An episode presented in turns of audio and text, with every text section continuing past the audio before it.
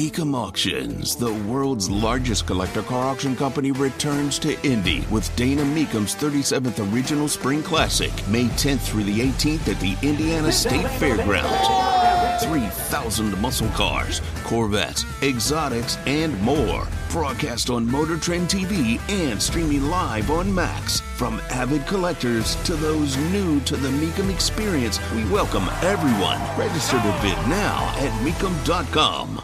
I like changing things up, people. Tony Katz, 93 WIBC. Good morning. Good to be with you. Gerry Dick joins us from InsideIndianaBusiness.com on Twitter at IIB is where you find uh, the good man right there. I know you sat down with uh, uh, the general manager of uh, the the Colts there, uh, uh, Chris Ballard. Um, this was a conversation about Westfield and how it works as a place for for training camp. The Colts seem pretty sold on this. This is the place to be. Correct? Yeah, they do. Uh, in fact, uh, it was interesting uh, to me to hear Chris Ballard talk about that facility. He feels, and he spent time uh, with the Bears, with the Chiefs, uh, among others. Uh, he thinks it's the best training setup in the National Football League. Uh, that's how that's how much they think uh, think of that, and they're getting some big some big crowds there. I think when we were there last week, they had had six uh, sellouts uh, in terms of uh, watching uh, uh, practices and uh, workouts there at Westfield. So uh, I think it's a marriage that started in, I believe it was 2018, uh, that uh, is going uh, going pretty well. Uh, I would uh, not disagree. Everyone seems to be happy. Sometimes you don't know what lies underneath, uh, but for from the surface, it seems to be working. But you, you uh, shared with me over the weekend uh, the uh, a possible breaking story, and I wanted to get the update that U.S. Steel is mulling a sale. Um, that has effects throughout Indiana, but certainly Northwest Indiana. What is it that you're hearing? What is it that the latest is uh, this morning, and what are the possible effects? Well, it could be uh, seismic impact in northwest Indiana, uh, which is uh, such a huge concentration of steel production, has been historically for for more than 100 years. U.S. Steel uh, has confirmed they are uh, examining multiple offers. In fact, just this morning, as you mentioned, Cleveland Cliffs, a steel rival, uh, made a bid for U.S. Steel. U.S. Steel has rejected that uh, that bid, but there are others on the table. Uh, U.S. Steel uh, has been in business in Northwest Indiana since 1901, 122 years, 4,500 workers uh, at its uh, Gary Works uh, facility there on the shores of Lake Michigan. So uh, I know in talking with some folks in Northwest Indiana uh, over the weekend and seeing some of the news reports there, a lot of uh, frankly concerned as to what this might bring uh, ultimately as the steel industry continues to evolve. The uh, U.S. Uh, U.S. Uh, steel uh, certainly an icon in the region, and it comes at a time when Northwest Indiana is seeing some momentum with these big projects that you and I have talked about, the extension of the South Shore Rail Line, uh, several other big investments in the region, beginning to get a feeling of uh, of recovery, revival, if you will. So uh, this is going to be a story to watch, uh, certainly for Northwest Indiana, but I think more broadly uh, for Indiana as well. The state uh, has been the number one steel producer in the country uh, for over four decades.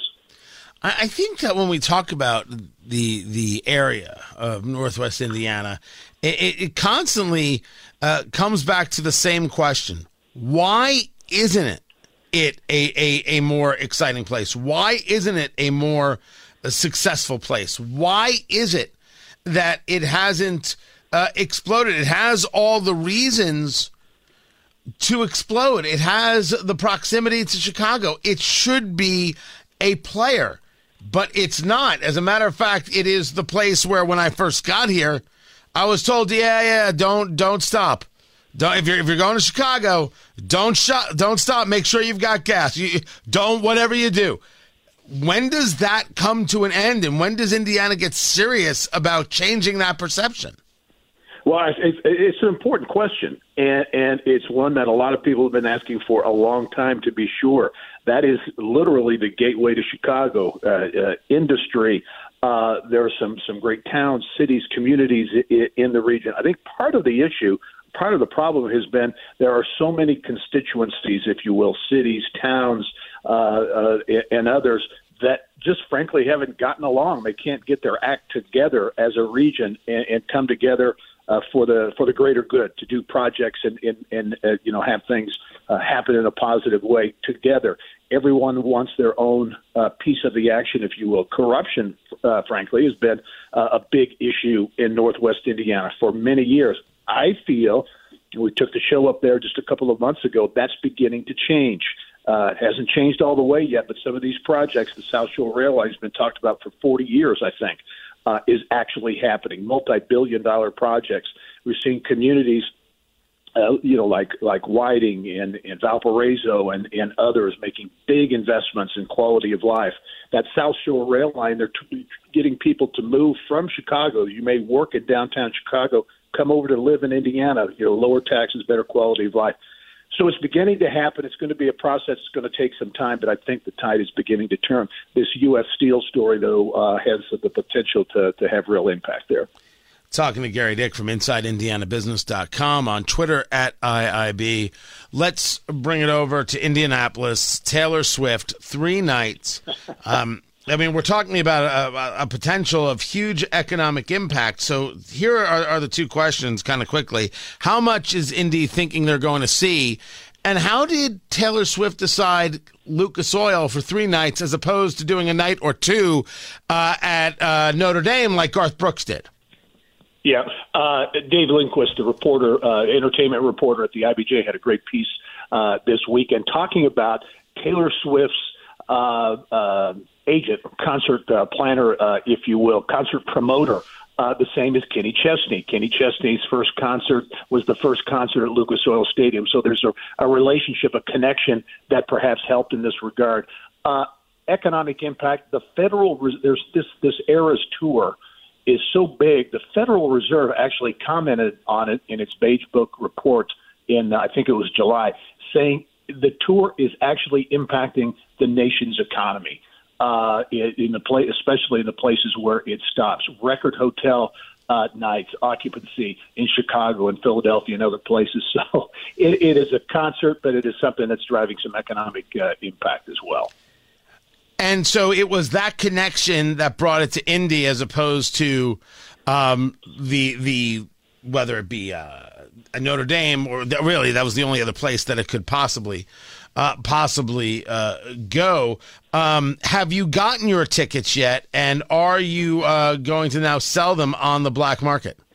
Uh, that would be a no and no, uh, Tony. But I, I, heard those tickets are how, how much are they? Oh, four billion dollars. I believe four billion dollars uh, for yeah. the criminally insane who feel the need to spend four billion dollars on tickets. Yeah, yeah, I, I agree. Four billion. Did I mention with a B? with a B, yes.